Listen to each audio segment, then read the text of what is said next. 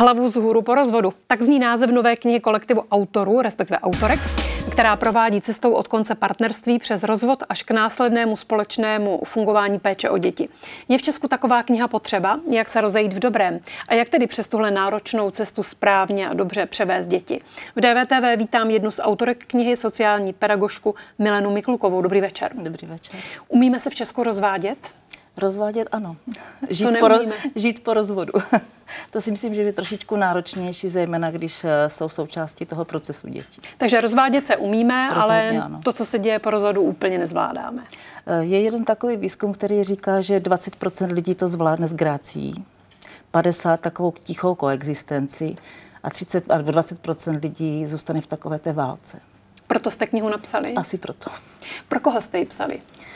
Pro rodiče, zejména pro rodiče a je to nastavené tak, aby dostali informace, na základě kterých se můžou rozhodovat. A vlastně to je taková proměna postojů možná. Takhle bych to nazval. Proměna postojů? Postoj po tom rozvodu prostě zůstáváme zranění, zklamaní, ale zejména pokud jsou tam děti, tak potřebujeme vědět, že děti se to rozhodně týká. Je to změna, velká změna v životě. Je ta kniha třeba i pro rodiče, kteří se absolutně nedokážou dohodnout a rozhoduje za ně soud? Pomůže i jim? Eh, počítáme s tím. Počítáme s tím, protože eh, jedna věc je, že jsou situace, kdy jsme schopni vyjednávat a další situace je, kdy jsme opravdu zaplaveni těmi emocemi, že, že nejsme schopni vyjednávat a když rozhoduje soud, tak i tak dává na, eh, rodičům návod na to, prostě vy jste rodiče, vy jste ti oprávnění rozhodovat o svých dětech, pokuste se. Když jako manžel anebo manželka tedy dospějí, dospějí k rozhodnutí, že chci rozvod a dostane se mi do ruky tato kniha, tak eh, co bude po jejím přečtení? Změní to něco na tom, co mě čeká? Já se té oblasti věnuji asi 16 let a eh, vlastně ta kniha je takovým souhrnem všech těch zkušeností. A myslím si, že to základní, co tam je, tak je vlastně zaměření toho, té pozornosti na děti. Prostě my jako partneři jsme existovali kdysi bez sebe, ale naše děti ne. A cílem toho je prostě uvědomit si, že i když zůstaneme rodiči, partnerství může skončit, ale rodičovství prostě nejde zrušit. Vám tedy po 16 letech té zkušenosti vyvstalo jako nejpalčivější nebo jako ta špatná esence nebo ta nejtíživější esence toho rozvodu, ta následná péče o děti? Většinou v tom vnímám takovou dost zásadní informaci, že prostě já sbírám střípky eh, informací a výroku dětí a je to dané i do té knihy, do těch karet motivačních, že prostě děti vnímají, že ten rozvod rodičů, to se dá zvládnout. Ale to, co se nedá zvládnout, když zůstanou rodiče ve válce kvůli dětem.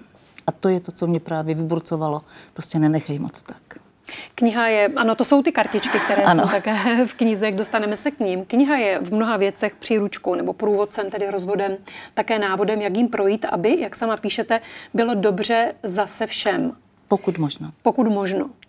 Co bývá největší problém? Že se to nakonec povede jen těm 20%, řekněme, blížícím se způsobem, tedy mm-hmm, k tomu mm-hmm. ideálnímu. Já jsem zastáncem toho, že je dobré být pravdivý v tom procesu rozvodu, že není možné ani zavřít oči a prostě nestalo se. A není ani dobrý moc uvíznout v, té, v těch situacích to vlastně psychorozvodu, emočního rozvodu, a když máme možnost klienty pracovat, tak je provázíme prostě tím procesem, kde jsou všechny emoce zastoupené a je to v pořádku.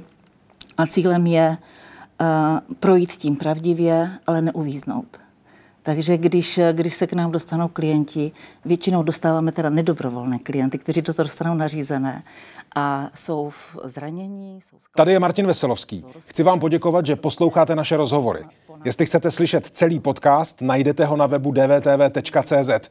Tam nás můžete i podpořit a stát se členy DVTV Extra.